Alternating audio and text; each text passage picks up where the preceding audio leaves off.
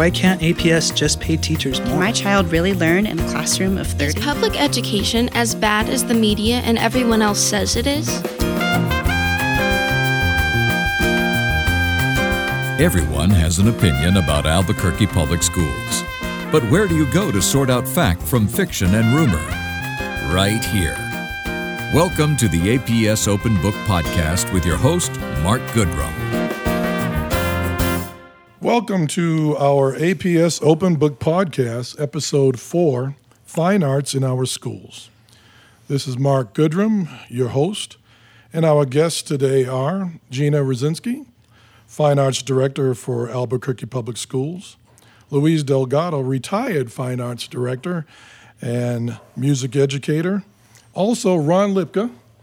We have music educator, musician, uh, mentor, and recently a nominee for the two thousand nineteen Platinum Music Award. Congratulations on that. Well, thank you. It was, a, it was an honor to be nominated. It yeah. was great. Well, thank you all so much for uh, taking the time for being here. We sure do appreciate it. Uh, later in the show, we're going to have some comments from students and teachers uh, from the fine arts programs. Uh, take us into today, Gina, about the fine arts, what's happening today in our schools. The school year eighteen nineteen was a pretty is a pretty exciting time to be in fine arts in A P S, because this year the A P S Board of Education approved an expansion for our elementary fine arts program. In the middle and high schools, we do have uh, some schools with our, our drama programs. We have always band orchestra and choir is going strong in the middle schools. We have some unique programs also, such as uh, steel drum band mm-hmm. at Tony Hillerman.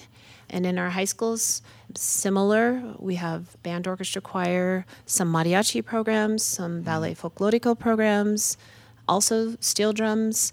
So there's quite a lot going on, uh, a lot of guitar programs at the middle right. and high schools also. So the blood is going. The blood is going. That's it, great. It's pretty exciting. We're also in a couple partnerships with the Kennedy Center. Mm, oh and one of those partnerships is Any Given Child, which is a city, county, and A P S initiative. Mm-hmm. So we have identified eight schools to be elevated arts is what we're calling them, and we're working hard to get them some additional fine arts experiences and teaching artists into their schools as well. What does that mean, elevated art? What is it going to it, encompass? It's in collaboration with the city and the county. Um, it will be a lot of teaching artists and, and experiences, things like that, that we'll bring into those eight identified schools, okay. and also some staff development for after-school providers mm-hmm. to continue programs like drama and those types of things in the after-school programs. That's exciting. So, yeah, it's it's a very exciting time to be in fine arts. You might pull some yes. of us out of retirement. Yes, please. I, I, I don't think so. Ah, right. that's, that's great. Well, Ron, talk to our parents and our listeners about why it's so important. Yes, uh, you know, I think one of the things that we need to get established, and the Fine Arts Department has made a lot of progress in it, is establishing the fine arts are fundamental. It is uh, as important to have a, a fine arts program, have uh, the choices of uh, general education as well as skilled education in every school available for every student. And so we've we've gone through some times when uh, it was considered, well, it's, it's more important for this student to have extra uh, education in math than to be in band orchestra or chorus, so we'll just take them out of that class. And let me, let me stop you there for a minute, yeah. because the thinking, correct me if I'm wrong, but from parents and people I've talked to in my experience, is that, well, it's just more important.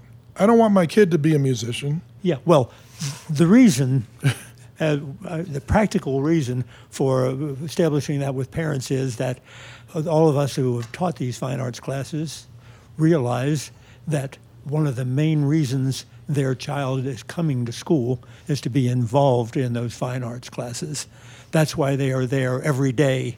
They're there at, at six in the morning, uh, whether they're sick or not, to take place in, in band and chorus and orchestra and drama and choir uh, and the arts classes. That's that's why that student comes every day. Yeah, it, well, it, the the other thing that's why it's important is because we're educating the whole child. Yeah. Not just the, the left brain or the right brain part of the child. We're educating the whole child so that they have a sense of their emotional growth mm-hmm. as well as their physical growth and their intellectual growth. Mm-hmm. And the arts are really important to help accomplish all three of those areas. Mm-hmm. Uh, arts are good for students. Right. Uh, it helps them grow in every area. It helps them with interpersonal skills. It helps them with work skills right. because it teaches all of those things that the students need to be able to be successful in society. So to have an education without arts is maleducation, mm-hmm. in my opinion. That's right. Yeah, we've got to sell the Mozart effect. Yeah. Right? Mm-hmm. Yeah. It's called the Mozart effect because they, the, mm-hmm. everybody realizes that the, uh, the uh, involvement in music Yeah, affects everything else a child does. Mm-hmm. Right. You know, at, at when I was very active in, in the field, Goals two thousand under Bill Clinton, the arts were part of the core. Uh, under No Child Left Behind with the Bush era, the arts were part of the core. This was right. defined at the federal level in, in educational policy. In uh, Obama's Race to the Top, the arts were part of the core right. curriculum. They were all defined there in those policies. It's right. just that somewhere in the translation to the state and the local level, sometimes that message got lost. Yeah, it gets clouded. Yeah. Mm-hmm. You were listening to the A P S Open Book Podcast, and our topic today is Fine Arts in Our Schools. We have Gina Rosinski, Fine Arts Director for A P S, Louise Delgado, Music Educator, a retired uh, Fine Arts Director, Ron Lipka, a music educator, mentor, and legendary teacher uh, around our district here. We were talking about teaching the whole student, and uh, we're going to go out to L B J Middle School, the orchestra out there, and we're going to listen to some comments from the uh, a student there and Karen Scheinwolf, the orchestra teacher. What made you start playing in the orchestra? Um, in sixth grade, they had a class. It was, I believe it was called Music Appreciation. And in there, they were learning to play the ukulele. And I learned how to play that string instrument. And I was like, well, might as well play orchestra. And it turned out great. And right. I love it. Did you ever think about this in elementary school, that you would be an orchestra? Probably not. I didn't even know what orchestra was in elementary. Right, yeah. You know, like in fifth grade, or you didn't even know. No, I didn't know what it was. But you're glad you made the choice. Yeah, I'm glad I made the choice. So you're an eighth grader, right? Yes. You've been playing for three years? I've been playing for two years, actually. I started last year. Oh, okay. Very good. Yeah. Do you think you'll play up in high school? More than likely, yeah. I yeah. put it on my registration card, so. Absolutely. And it's a part of your whole body and being now, isn't yeah. it? Yeah. What do you get out of music? Like, to me, it gives me, like, a type of feeling, kind of. So, like, if, like, that's basically when I think of music, I think it's there to give you a feeling, yes. almost, yeah. Understand that. Yeah. It's uplifting. Yeah, it's kind of, you don't, you understand music in a different way when you actually play an instrument, Very I think. good, yeah. yeah. What would you tell an incoming sixth grader that's trying to make a decision? Follow what you want to do and try something new. That's mm-hmm. and if you join orchestra, be confident and practice a lot. And yeah, let's talk about real confidence for a minute. Doesn't it give you that? It does give you a sense of confidence, yeah. especially like as a sixth grader. I was very shy. I didn't have many friends. Uh-huh. And as I started to play music, it kind of gave me a little more confidence. Yes. And, yeah. Tell us, tell the audience, you know, why should fine arts, orchestra, music be in the schools? I can't think of anything more personal or more human than music. Yeah. And music is a is a language all of its own, just like English or Spanish, and it's a way of communicating to people who you are and what you believe in. Yeah. And I'm so glad that our fine arts department is going to extend that Uh, it, so that more elementary school kids can do it, because who doesn't love to sing? Right. Oh my gosh. And then uh, just to see students when they fall in love with an instrument and yes. love to play it, yeah. it chokes me up yep. lots of times. Yep. Just to see students this age performing what they can do and right. giving it their all and just loving it and sharing that creativity with me is just, it's what gets me up in the morning. I know. I'm right there with you. Yeah. Um, I'm a parent, and I got a new kid coming into school. I don't have a lot of money. I'm worried about them being at the school by themselves. Uh, reassure me. the schools all have instruments that the students can borrow, so they don't have to worry about money. Uh, there might be a few peripherals, but the schools can always help with that because we want to get every single student that we can involved in music, because we know that music fires the brains, right. the brain in different ways that doesn't happen just alone or just in an English class or just in a math class. So we want to engage that with every student that we possibly can. Right. And so the music teachers do everything they possibly can. If a student wants to play an instrument, or if they want to be in choir, we will make sure that happens. Isn't that, I mean, just out of the mouth of babes? Mm-hmm. Yes. You know, I think uh, what both those students touched on a little bit is the social aspect of being involved in the fine arts program, mm-hmm. that it, it gives the students a, a home within the school. If they can be involved in, in any of the fine arts programs, it's it's different from being involved in, a, in an academic class. If you're in a math class, you're in a math class. But if you're in an orchestra, you're a member of a, an active group. Right. Mm-hmm. I love the fact that she expressed about her, how it gives her a feeling.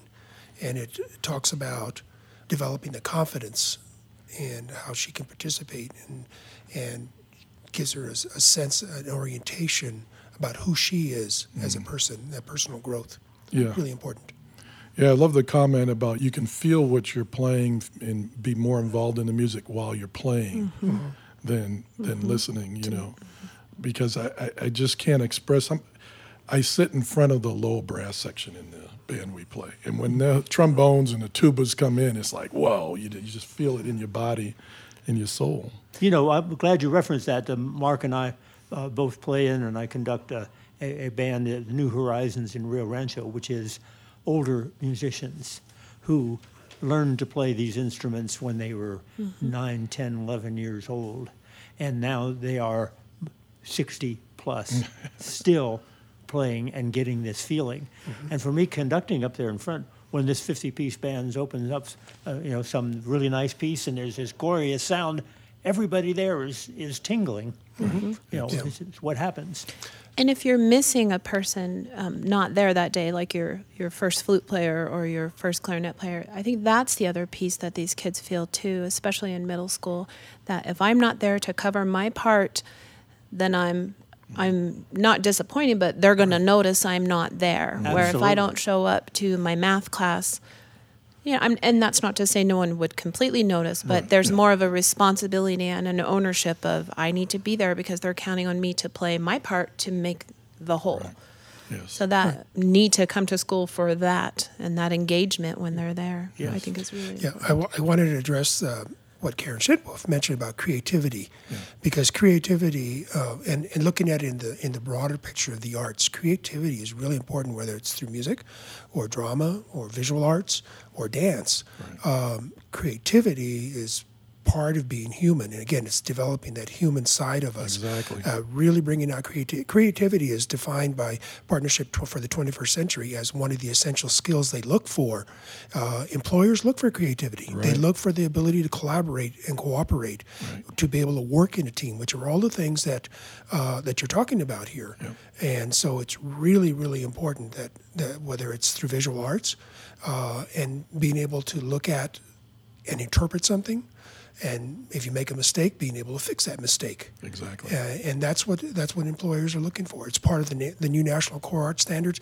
Creativity is a major strand, and it's an artistic mm-hmm. process, which is keystone. It's, it's it's very key to everything we do in the arts.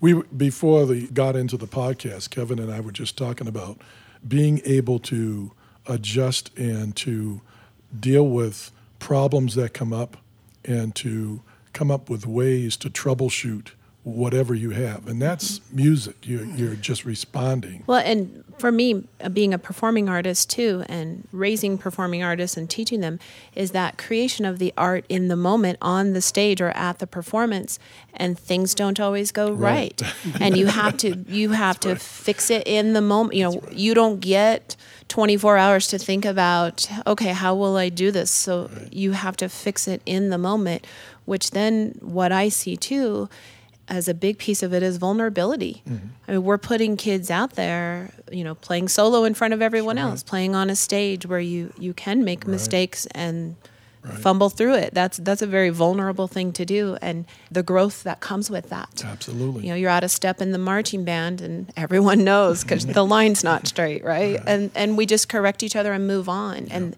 and that that builds so much character to be able to. I mean, student led, mm-hmm. you know, student assessment. Everybody's constantly, right. the, you know, helping their peers. Again, back to that whole.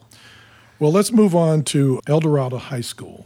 Why have fine arts in the schools? What would you say also about why A P S should have fine arts? Well, I mean, I kind of I kind of did a report on this last year, actually, and I looked at kind of more of the statistical side of things, and I noticed how, like, the presence of a strong fine arts program kind of helped students improve other scores outside of music, such as math and English, and how they com- did much better on, like, standardized testing compared to non, like, fine arts kids. Mm-hmm. And I just, like, that's kind of been the main reason I've been so supportive of fine arts in schools, is just because I think that it gives students a chance to thrive, mm-hmm. and it also kind of is this, like, small little community in right. schools where kids are guaranteed to have at least a friend, or, like, in my case, multiple. Right. So... And like you said, it really gets the brain moving toward those other subject matters yeah. as well. Yeah. So music, if you were talking to a young person coming into sixth grade, let's say, mm-hmm. and doesn't know what they want to do, what would you tell them?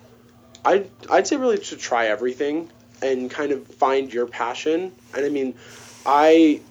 I really didn't follow that. I went into band, actually, because some of my friends were going into band, and I just kind of wanted to stay with them. But I really found that I had a, like, true passion for it. And so I think that you really just need to keep searching until you find that one thing you have, like, a true passion for, and you know that you could do for the rest of your life and be happy. Speaking of the rest of your life, so what is the next step for you? So I'm going to college. Uh, I'm not quite sure where yet, but I'm for sure studying music education. Oh, okay. Um, and I hope to be a high school band director someday.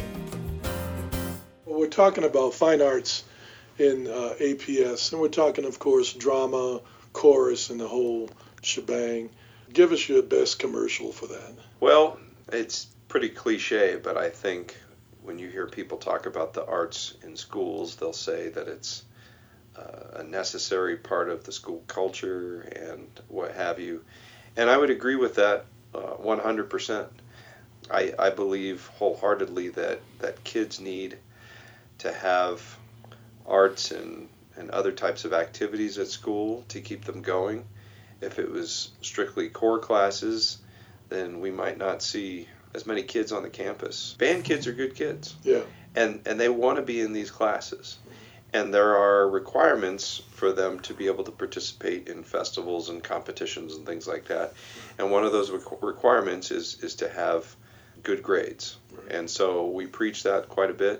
You know, in the time I've been here at El Dorado and even my time at Manzano High School, I've had many students in the top ten right. with a handful of, of valedictorians. Right. Because you're in a rare situation where you came in playing in A P S, you've gone through the ranks.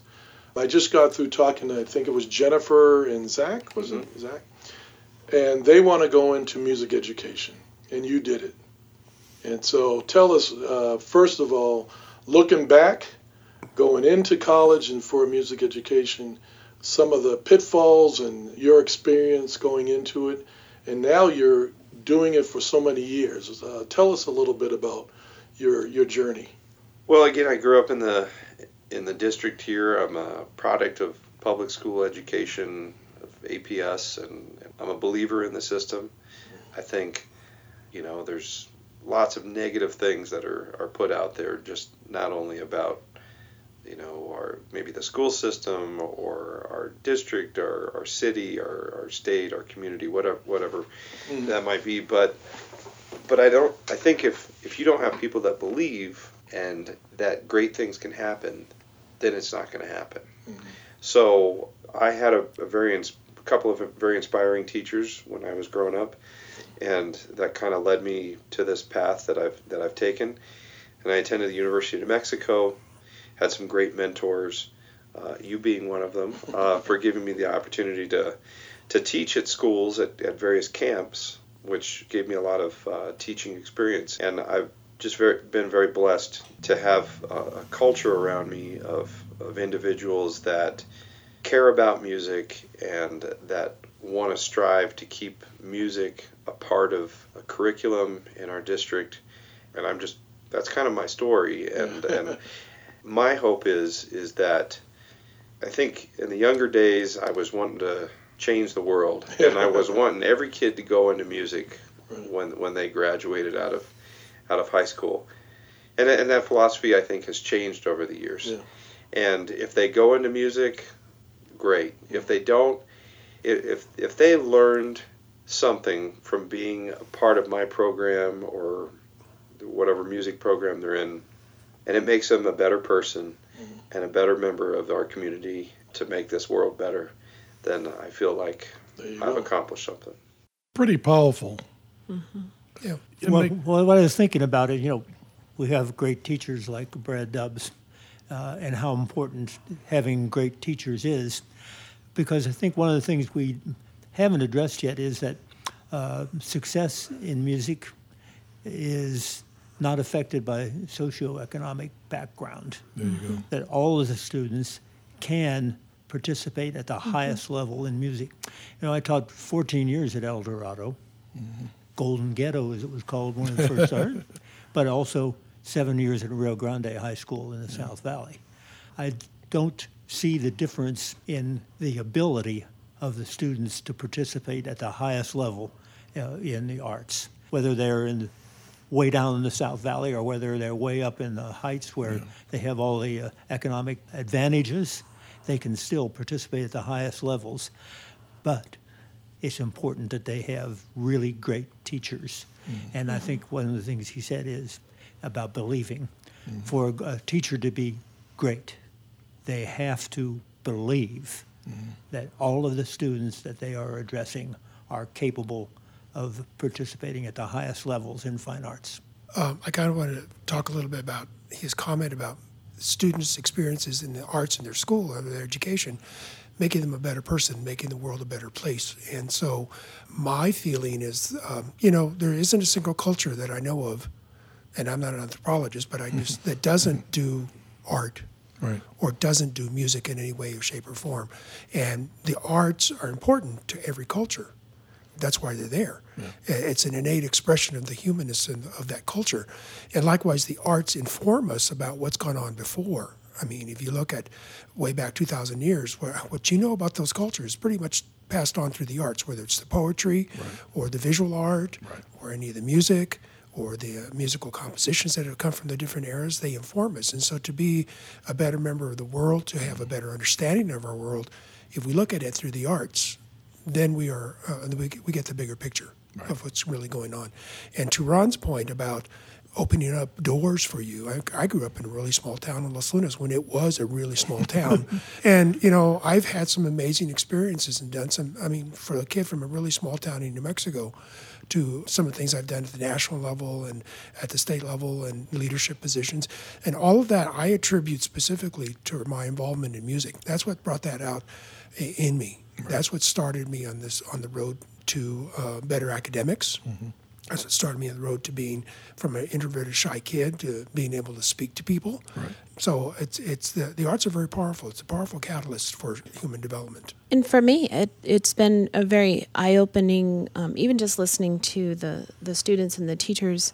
So many of us still here in Albuquerque, I'm a product of A P S myself mm-hmm. and of a single parent in the seventies mm-hmm. who didn't have money. I did not own my own cello until I was in college, and it too right. was donated. Mm-hmm. And all of the great teachers I had along the way, you know, Art Scheinberg, Ruth Striegel, right. David Ostrovitz, who right. I had the amazing pleasure of getting to introduce as he was awarded the gold bar. I saw that. Oh, I mean, just...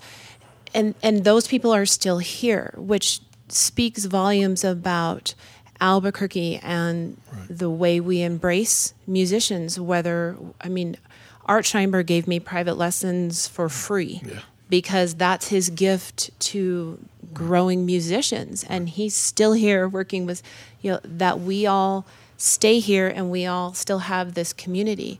And mm-hmm. and I know I'll, I'll probably get backlash, but you don't have a math community like that, you know, where people, st- to, for me to sit down and play a piece next to Art Scheinberg or with David Ostrovitz is, to me, just... It's golden. Right. Where where else do you get that? Yeah. Where and, else? And it all passes down because, you know, my wife, Sandra, was Art Scheinberg's teacher when he was a very small child in Los Alamos. Ah, uh, that I didn't know. So I mean, it, it's just to hear us all say, you know, right. we came through, right. you know, A P S and this phenomenal um, mm-hmm. community of artists and musicians in this, this town right. forever, yeah. years and years. And it continues. That's the important mm-hmm. thing, pass the mm-hmm. baton. Let's go to Hoover Middle School. And this just bowled me over because I, I told Dale, the teacher there, you know, as a band director, for me anyway, speaking for myself, I lived in this tunnel of just band, you know, and whether the chorus or the drama was going on. Oh, my goodness, the amazing things that's going on over there at Hoover. If you don't know, go by and check out Hoover and Eldorado Drama Program. Let's take a listen. Okay, we're here at Hoover Middle School. And Avery? Yeah. Avery, I got it right. How you doing? I'm doing good. Good. So, Avery, what grade are you in? I'm in eighth grade. Eighth grade, yeah. Very good. Three years. Yeah. Moving on to high school. Yep. There you go. How long have you been in drama? Um, I've been in drama since the fifth grade. Wow. Yeah. What school was that in fifth grade? Um, fifth grade, it was at Osuna. Um, I heard about a drama program, and I ended up working with M T S, Musical Theater Southwest. Now, at fifth grade, you got into drama. What got you into that at that age? Um, well, a lot of my family has done drama-like things, um, and so my aunt introduced me to a Little Mermaid audition um, oh, wow. that was happening. So that's how I really um, started it, and I've done ten shows since in community theater. Talk to that student that is nervous, worried, never been on stage. What do you think? I think if you take a deep breath and go over what you need to know, you really will be fine. And tons of people say get no's all the time with auditions, but when you get that yes, it'll feel great and you'll be really confident about your next work. What do you get out of drama? I get... I become really happy, and I get to make really fr- like a lot of friends that are like me, that it loves theater and stuff, um, but it also has helped my education, in which I'm more excited to come to school because I have drama to look up to. You know, some of the other students I've talked to have said similar things like that. It, it's what brings them to school. Mm-hmm. What, do you feel any benefits toward your other classes? Um, yes, um, especially English. Um, in English, I've read a bunch of Shakespeare books, um, just because theater is my thing. Right. And um, so I've gotten a lot of different literature due to scripts and stuff from theater. A drama and, and fine arts in the school, you think it's important? I, I think it's very important. Some kids go through so much at home that they need something to come to school to and be happy and enjoy in life. What are they working on? All right, so this is a scene called The Case for Two Spies, okay. um, which is it's a kind of a spoof of a spy series. Um, in the beginning, we start off with a traditional spy, and then they reset and they do it with a more modern spy, okay. um, and just how to solve a weird, bizarre mystery. Um, it's a it's a fun performance piece. I heard you off script, off mics, talk about ad-libbing or not going with the script. Tell us a little bit of that. Well, what I was referring to is telling the students that I wanted to challenge them today to not be on script in our rehearsal, uh, but I wanted to be very clear with them that that didn't mean they were just making it up altogether um, and not just completely going askew from the script, but instead challenging themselves not to need the script so that they can truly get into character, have reaction, have expression, and really be focused on what their character is going through. So they have to, and correct me if I'm wrong, they have to stay in the content of the storyline. Correct. But they can modify the lines a little bit. Um, at the at this point in rehearsal, yes, because they're just trying to get the feel for the character, where what the character is going through, and then as we finish the rehearsal, it needs to be on, uh, on what the author has written. We're talking to Dale here at um, no, Hoover no, Middle School, drama teacher. How long have you been here? Uh, this is my tenth year at Hoover. And you're a product of A P S. I am. Tell us a little bit about that. Uh, well, I went through Apache Elementary to Kennedy Middle School and uh, Manzano High School. You can have Professor Victor. Who did you have for drama in those years? Uh, the only drama education I got was at Manzano with Paula Stein, who is a living legend in the A P S drama world. Um, she retired in two thousand eight, which was about the same year that I was becoming a drama teacher. Talk about drama in the public schools. What does it offer to the kids? It offers an outlet. It offers an experience. It offers activity.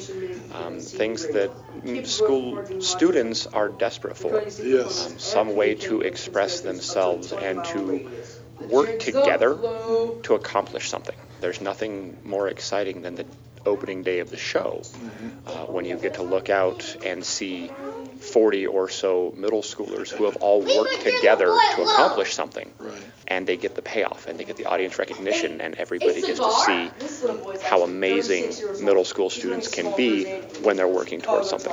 Talk a little bit about your program. What do you got? Oh, no. Numbers? Uh, well, we've got um, a really good program going. We've got all we have three different levels of drama education: um, sixth grade drama, drama one, and drama two. Um, we offer an all-year-long drama club. We go to the George Nason Drama Showcase Festival every November, um, where we perform on level or above level with a lot of the high school programs around, um, and we get fives, excellent reviews every time. Um, we do a yearly spring play. We've just finished our play this year, which is called Life is Like a Double Cheeseburger. Um, and, and we got to see a lot of great stuff. You know, the Life is Like a Double Cheeseburger, we were only about the seventeenth group to ever perform that play. Wow. It was a, it's a brand new play that just got released like in August. Wow. Yeah. That's amazing. You you love what you do. I can see it in your face. I totally do. I have the best job in all of A P S. uh, getting to come teach drama every day to middle schoolers who are just ready to experience things and ready to show what all they can do. Um, they keep me on my toes, they keep me guessing, but I find that if I let them go with it and I let them experience their theater education, they get a lot out of it and they teach me a lot as well. Last question. I'm a parent. I've got my kid going into middle school. I'm worried.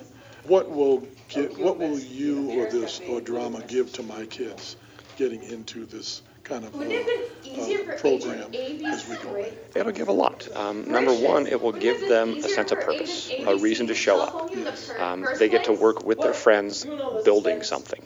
Um, theater is all about constructing stories, constructing events, um, whether they're interested in technical theater or acting. There's stuff that they can do. There's a reason they can show up every day um, that's going to allow them to demonstrate themselves. I'm a very shy person in my everyday life, but you put me in a drama room and I have no problem talking as much as I want. When I started in drama in ninth grade, it brought me out of my shell really well, um, and it brought me into what I should do. So if you have a somebody who's going to be a sixth grader, a kid who's going to be a sixth grader, they should be looking for things like drama opportunities, because regardless of what they wind up doing in their lives, they're going to need to be able to speak clearly and confidently to a group of people. And that's my number one focus in drama classes. And don't we, in real life as adults, we put on a face in front of people out in the public all the time? We do. We do. We are improvisers yes. at heart. Yeah. Nobody writes our daily script.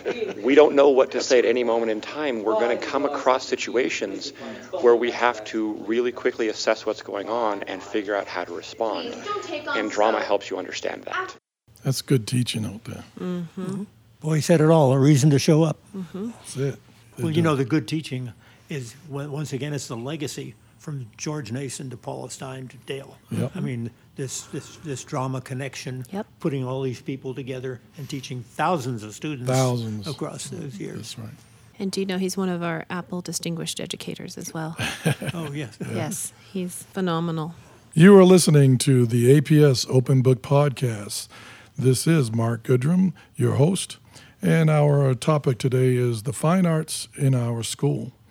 Our guests are Gina Rosinski, Fine Arts Director for A P S, Louise Delgado, retired music educator and retired Fine Arts Director, Ron Lipka, music educator, mentor, and a legendary teacher in our district. We're going to go out to Atrisco High School. Wonderful things with the mariachi program. Okay, we're here at Atrisco High School. Who am I talking to? Uh, U C Lozano. Guillermo Palacios. Okay, great. And you you all are in the mariachi band? Yes. yes. Uh, what grade are you in? I'm a senior in high school. So. Junior in high school. Uh, talk about why you got in the program. At first, it was an accident. I accidentally was put in the program because they didn't have, they had spots to fill. And then my first year, I picked up the violin, and I really, really, I really loved it. So ever since then, I've been coming back to the class and and learning. You started as a freshman? No, I started off as, as a sophomore. Oh, a sophomore. Yeah, oh, wow. so I, I started pretty late. Okay, what about you? Um, the same thing happened to me. I was accidentally put in the class. I actually wanted to drop it. Um, yeah. Really? Yeah, I wanted to drop the class because I just didn't see any purpose in it. But, um, again, I came back sophomore year. I started my freshman year. Yes. And um, it's just... what we love to do now. And you use the word purpose. Tell me about it. I mean, do you see a purpose now? Yes. I think, um, like, we've been taking a lot of steps. We've been progressing a lot as a group. And the purpose of it is just to become the voice, you know, of many people. I feel like we've made a change because before, um, mariachi wasn't really known around here. Oh. And we were the ones to kind of go out there and expand it and, and play everywhere in town. And we actually played at uh, Mariachi Espectacular, which was the very first time. We made history, like yeah, we made history uh, being the first uh, high school students to play from here, because right. the conference is held here, but right. no, no one's ever competed here besides us. Really? Yeah. yeah. So when was that? Last, just last summer. Last summer. Last so summer. We're competing this summer uh, in July as well. Yeah. I can hear the enthusiasm. Yeah, we're so excited. Yeah, we're super excited. That's great.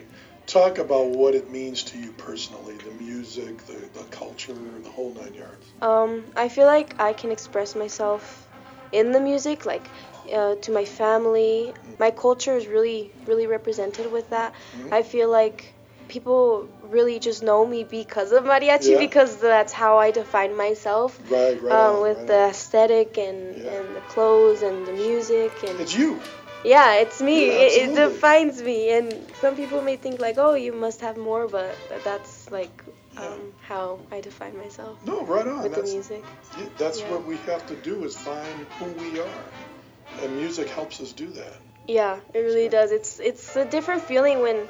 when you start playing the violin and then you bring it all together with a group, you're just like yeah. mesmerized. You're like, we could do this. Yeah. Like, we've done this, and people, like, I've seen people cry as soon as we play, and it's, it's beautiful. Um, mariachi has a very special place in my heart. Like, it just makes me, it makes me happy that I get to play the music that my parents listen to, Absolutely. that my whole family has listened right. to. Um, I sometimes talk to my grandma in Mexico, and uh-huh. she's just super happy that I'm wearing the trajes, and it's just, yeah, it's just become uh, like a passion, and sure. like I said, we become the voice of so many people, and it's just, I think, a place where I feel like I fit in, um, because high school is such a crazy mess out there, right. and when I come in here, I feel safe, and I feel, yeah, yeah, it's like I'm with family, like my whole group right. has become my family, my second family, too. Yeah. So. And the one word that comes to mind as I hear you talk is pride. Yeah, yeah. We're very prideful because... Very, um, when we wear the trajes and we go anywhere, like, people just... yeah. Even, you know, they just stare at us, and we're just like, okay. Like, they, I, we feel... proud of being yes. able to wear our trajes, you know, yeah. being able to stand on that stage and sure. play in front of so many people. And it's, yeah. just, Absolutely. it's just a whole other feeling.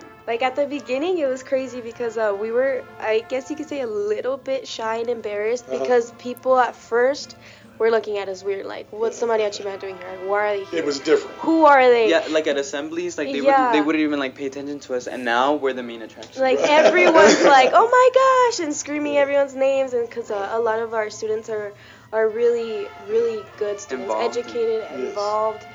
Top ten, yeah. like they're they're involved, so that also attracts to us. Like, oh, the mariachi students are good students. Like, right.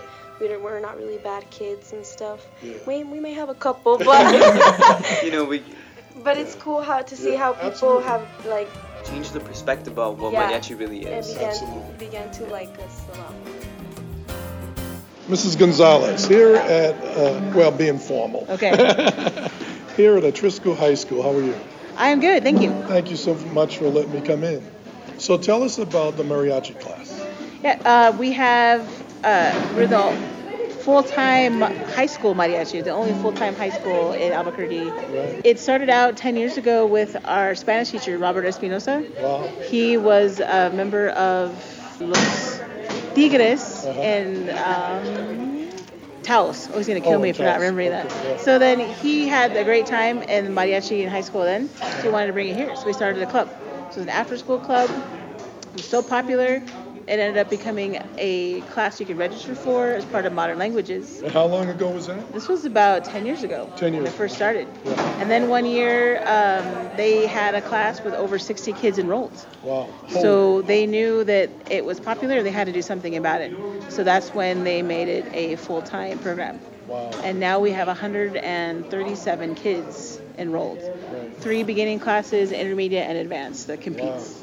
Wow. Unbelievable. That's great. Talk a little bit about the music, the culture, and just having the kids involved. What's interesting about uh, this class is it offers beginning instruction in music at the high school level, which is very unique.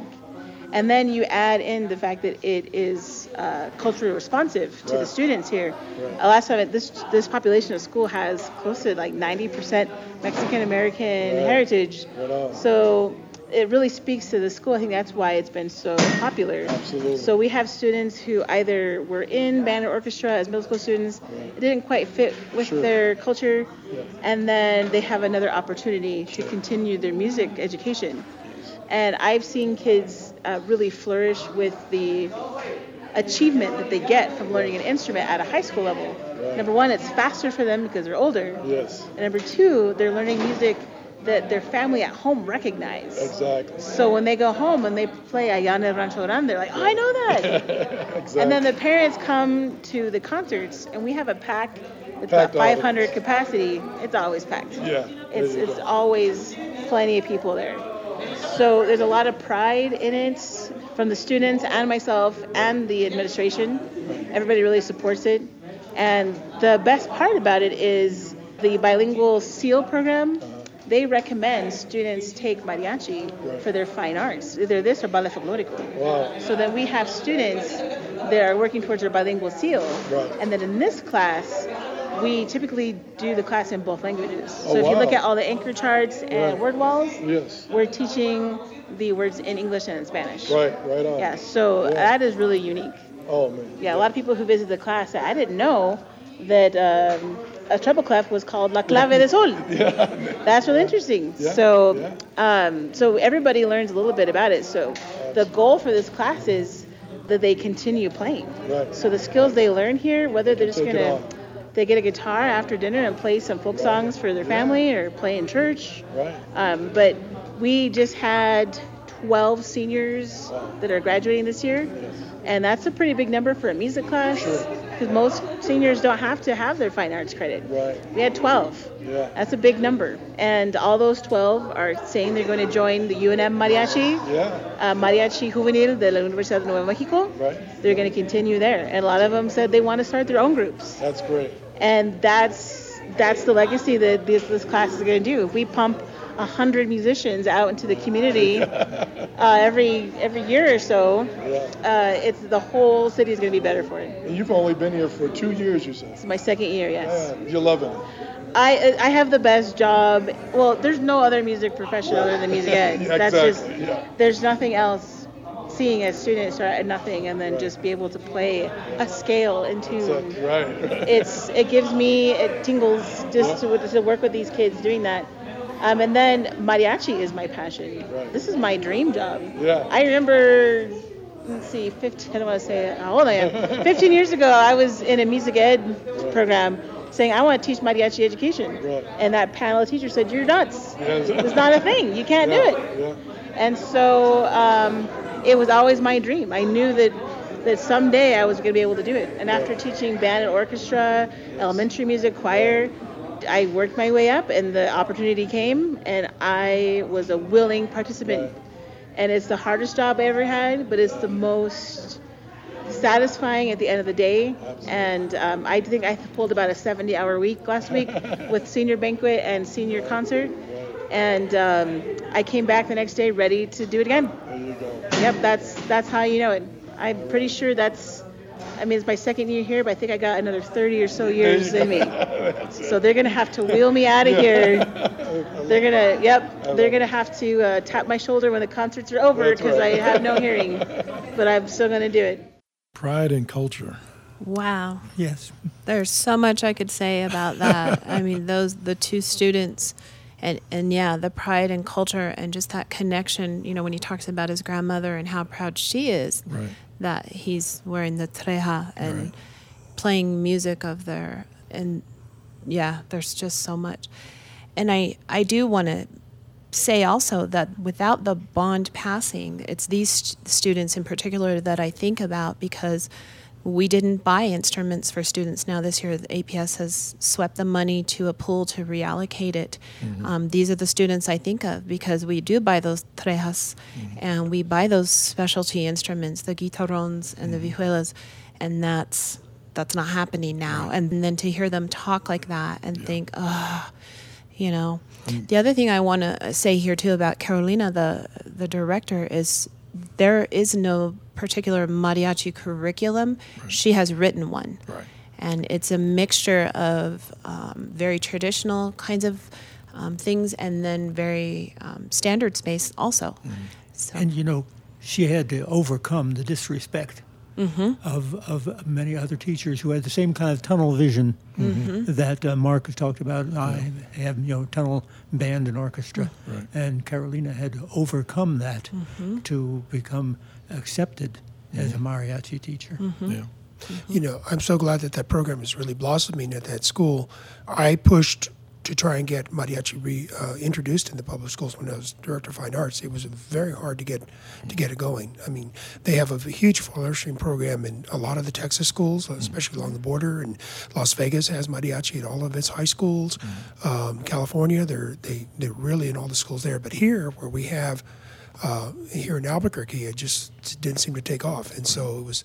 It was uh, it was important to kind of get that started, and I'm hoping it gets replicated in other schools in the in the district. I love the comment about when she talked about the the students that just didn't find a home in those mm-hmm. other areas, but mm-hmm. then came to the mariachi, and that was where they found it, mm-hmm. and and that's what it's all about. Yeah, music programs have a tendency to do that. Mm-hmm. They they create a home for the students and mm-hmm. that meet the needs of those students, whether it's the guitar program, mariachi program, a steel drum program, all of right. which are in the schools at this point. They find the students that are attracted to those particular uh, forms of music. And I'd like to speak to that as well because having been a cellist, um, you know, fourth grade mm-hmm. on. When I discovered Mister O, he actually discovered me in a practice room where I shouldn't have been. Um, it was, you know, that's where I felt that that bit of I didn't have private lessons. I wasn't going to be first chair in the orchestra. But in guitar, it was different. We didn't sit by how, right. uh, you know, good we played the guitar, or it was a very different mm-hmm. way. And that's where I started feeling very comfortable, right. and which then made me appreciate and stay also in orchestra. Right. I found my family in both of those, the structure, the, you know, the more kind of traditional, and then the more... Sure. Relaxed. Yes, yeah. and folk and, and family, and yeah. Mm-hmm. So it it's not always band is for everyone or choirs for everyone, or all within that, that connection is the music. Yeah. Out of the mouth of babes, one of the students said, find your passion. Mm-hmm. And then an A P S provides that a, a lot of times mm-hmm. in fine arts. Yeah. Well, our last school, we're going to go out to Grant Middle School, my alumni, where I retired from. And we have two uh, programs we're going to take a listen to. First one is going to be the visual arts, uh, the art class at Grant Middle School. Well, art has actually changed my life a lot because really? uh, a lot of my family members actually know how to sketch or uh, draw very well. Uh-huh. And, um, I can tell how they're feeling and what they're doing and how positive they are. Right. And in some moments, I usually like take what they have, right. and I would usually try to like sketch what they have, and I would usually like uh, usually draw patterns around it. Right. And I would, like uh, I would usually do zigzags, uh-huh. squares, circles, cool, something like that. And I would just like um, add a little shading to it, right. add different things to it, uh-huh. and um. that's what it like really did, and it really took a change in my life Good. most of the times, because yeah. uh, some hard times that I had, I would usually just pick up my uh, drawing pad, right, and I would usually just write patterns of how I'm feeling, what I'm right. doing, and usually when I'm usually uh, mad, I would just draw like um, aggressive patterns, right, right, but I would still like do them perfectly. Sure, sure. Because there's like certain patterns like triangles, squares, circles. Mm-hmm. That would express how, how you were feeling. Yeah. So you have a lot of background on A P S and the fine arts, and talk to the audience a little bit about that. Why, why in the world I need to have fine arts in the school? Yeah. Well, fine arts is a an easy way to show your expressions of how you feel. Right. Unfortunately, a lot of these kids don't know that I have some training in interpreting their art, right. and I can identify some of their feelings and maybe even report them to a counselor. Mm-hmm. So if I have certain kids using a certain type, right. I, I never reveal mm-hmm. what the types I'm looking for, or right. that would give me an alert, because sure. some kids just like to act out and say, look at me, I, yeah. you know, I'm doing this or whatever. Yeah. Um, Art is important in, in as far as two-dimensional art that we mostly do. We do some sculpture as well, but mm-hmm. it's important in every aspect of every class. Sure. To w- the way that they present their writing, mm-hmm. the way they may may present a PowerPoint on the on the computer. Sure. Everything relates to art. In middle school, we, we go through quickly. Mm-hmm. We do a lot of things, but we do a, a short amount of time. Yeah. And then in the high school, they might spend the whole semester, the whole year on just drawing or yeah. just clay or just photography. Right. So they get, as they get older, they get more of a focus. In elementary school, they have very structured lessons. But again, like my lessons, they have a lot of chance for creativity. Yeah. But in the middle school, the thing I focus on the most is to allow each each child to be successful and feel successful. There you go. And if they follow my directions, if they follow the directions on taking the photograph, yeah. copying it four times on the foam, adding the background, yeah. it looks good. Yeah. And I learned that uh, in my uh, college, I have a master's of art education, that that if you give a kid a, a formula for success, right. they'll right. feel better. That's right. And they can be as creative as yeah. they want within that formula. But right. any child can have a product that looks good. Being successful. I mean, uh, everyone can find a spot in the fine arts and be successful and feel that accomplishment. We're just kind of wrapping up our um, art show season. Mm-hmm. It's been going on since February, when we opened the Metro Art Show this year, which is high school and middle school art. And we, we're just getting ready to take down our elementary art show, which has been hanging at the State Fair for several weeks. And then we had another impromptu show at the opening of the new Bonifacio Training Center. And it's been very interesting to follow some of these students, to see their artwork year after year, and having seen it as an elementary student right. and then in the Metro show as a middle schooler, and then now as a high schooler. Right. And it goes back to me looking, when I walk through it, it's that same piece that I spoke of before about the vulnerability and um, overcoming that fear of putting your work out there right. and having something so personal be, well, for lack of a better term, judged by people to, you know, either like it or not. And right. that's what our teachers do, too, is they give those students that confidence and that, you know, that little nudge to hang that artwork and put yourself out there and, and accept that right. and be proud of that and own it. Yeah, I like that um, Miz Sousa talks about success. So you take the, the success the student experiences in the art classroom, and through the study of the arts, not just visual art, but all the arts, you are able to engender success at other levels mm-hmm. in particular. And that success becomes part of your life, becomes part of what you contribute to society. Mm-hmm. It contributes to the creative economy of mm-hmm. our city and our state, because we do live in a very artistic place. Sure. So I think that it's really important that people recognize that the arts are everywhere, and they are part of our everyday life. Right. And that's a big influence. everything from architecture to the, the color of buildings, mm-hmm. to how things are designed and the function of things, to how we entertain mm-hmm. or entertain ourselves. Uh, all of this is really arts-based, and mm-hmm. so it's important that the kids have that exposure and that knowledge in the arts world, in the arts media, in order for them to be successful. Right. All right, let's finish up at uh, at Grant Middle School with the chorus. Chorus is back at Grant Middle School, and we're so excited about that. And your name, I'm sorry? Is Kiara. Kiara and? Crystal. Crystal. All right, nice to meet you. So we're you're in the chorus at Grant Middle School. Kiara? Yes. And tell us about that. How do you like it? I feel like choir helps a lot of people. When you walk in the door, you kind of get a happy mood. You're kind of ready to go and sing and talk to your teacher and warm up and everything, especially since we're like a team and we're supposed to be a team and singing together. Uh-huh. And I feel like choir's a very good thing. Gets the endorphins everyone. Going. Yeah. Yeah. You can't come in and be bored, is that Mm-mm, right? Yeah, you can't come in and be bored ever. Yeah. Because if you are, your teacher's like, you can't do that. She's in your ear yelling yep. at you. That's good, that's good. And who, who give me your name. Crystal. Crystal, nice to yeah. meet you, Crystal. So tell me about your experience. My experience so far with choir, it's really fun.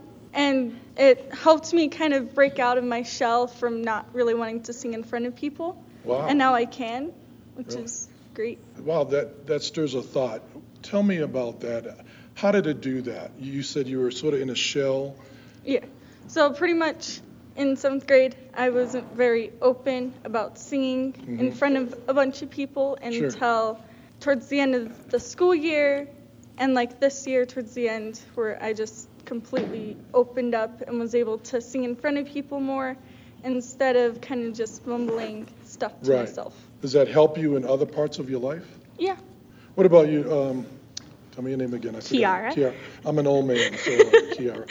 So um, do you think this has helped you in other parts of your life, Kiara? Uh, socially, yes. Because like Chris said, we kind of open up more, mm-hmm. and you're supposed to be all out there. So after you leave this class, you're pretty much crazy in the hallways and you're singing your part and right. you're remembering and yeah. it's helped me socially. Sure. And you, you you stirred a thought in my mind. If you could take yourself ahead in the future looking for jobs, don't you think that will help you? Oh yeah. Choirs yeah. makes you social, and I think it possibly help you get a job. Yeah. And like be open more. Okay, so now Chris, tell us, you got a, a student coming in as a fifth grader, never, you know, of course, first year going into middle school, and talk a little bit about why they may choose to go into chorus. Some of them may choose to go into choir to probably help out their singing a mm-hmm. bit more. I know some people who have wanted to do that. And then they'll probably do it to break their stage fright sure. and stuff. Deanna Amen. How are you? Mark Goodrum. Fine, thank you. How are you? Doing well. Fine arts, mm. music, A P S, students, how important is it? Oh my goodness, it's so important. You know, we need to educate the entire child, the right. whole child. Um, I hear a lot, I heard this morning that they're honoring STEM students with some kind of a reception or a signing day, and I thought, how sad that it's not STEAM. Yeah. You know, because we ought to be celebrating our students who are going into the arts as well as as a vocation, really. Right. It's a wonderful thing. It, I think it gives them a chance to be their whole people. Mm-hmm. Um, they are beyond just the testing material that they have, I'm sure. And this is testing season, so I'm right. thinking about that. But I was not the kind of kid who really excelled at math. Mm-hmm. Um, I, I was okay in science, and I was good in English. But where I came to life was when we could sing, or when we were on the stage doing musicals, or in show choir, or um, in all-state auditions, and accessing wonderful, wonderful music that changed my life.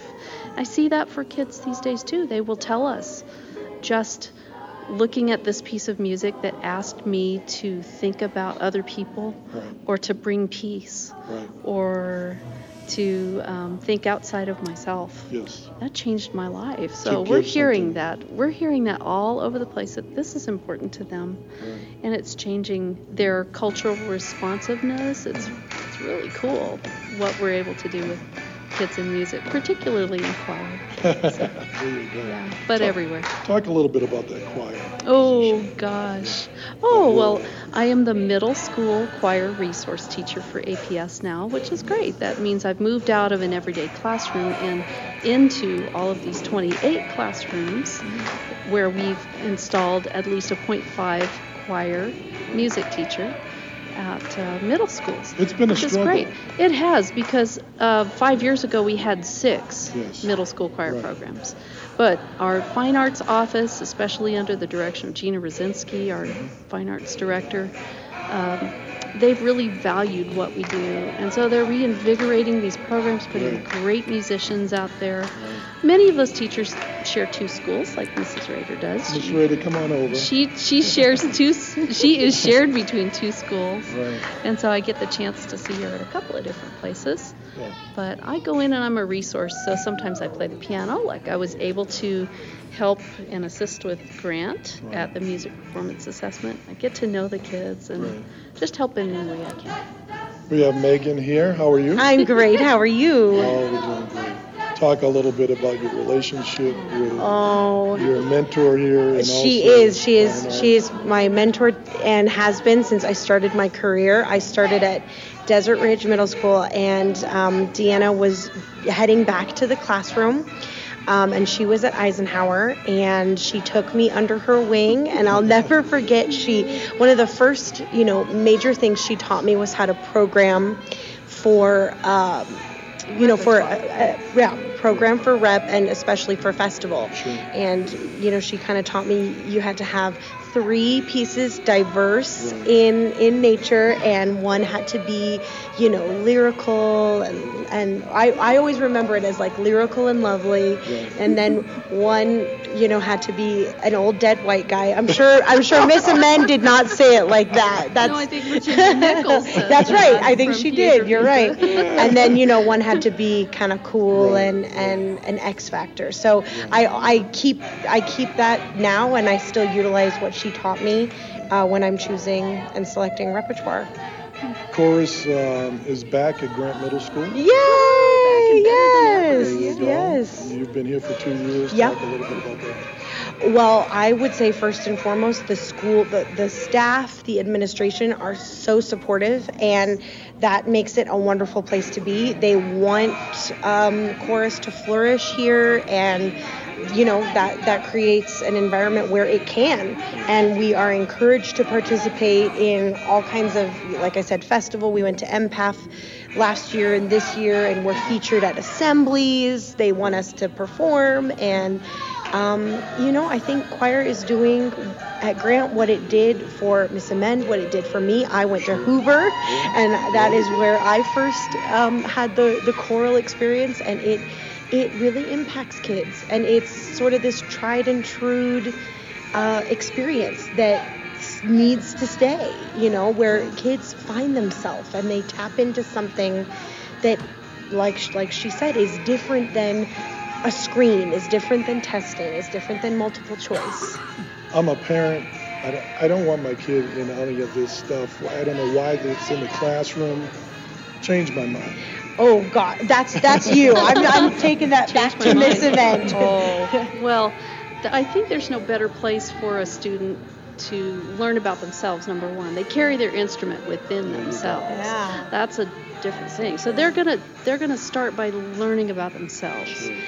And I think that would be a great thing for some students who maybe haven't tapped into. Sure. Who am I and who can I be? Yeah. Maybe I can move out of what I think my future's going to be to something even greater. You know, so I think they can just start to learn about themselves to mm-hmm. begin with. But then I think they can also learn that it's important to be a part of a group. Yes. That it's important to get outside of yourself and yeah, not just, you know, see beyond the end of your own nose. There you go. And know that there's a world out there that you can affect for good. I really think that's a way that we can come together as a group. Choir is a it's a group activity. It yep. can't just be solo. Right. You can't just be the diva star. You do have to be a part of blending and balancing and right. all of those great words that we actually use in our true. vocabulary in right. choir. Blend and balance and uh, timbre, the way we sound, and just the the creativity and the beauty that we can bring. Be greater than what we can we think we can be. Mm-hmm.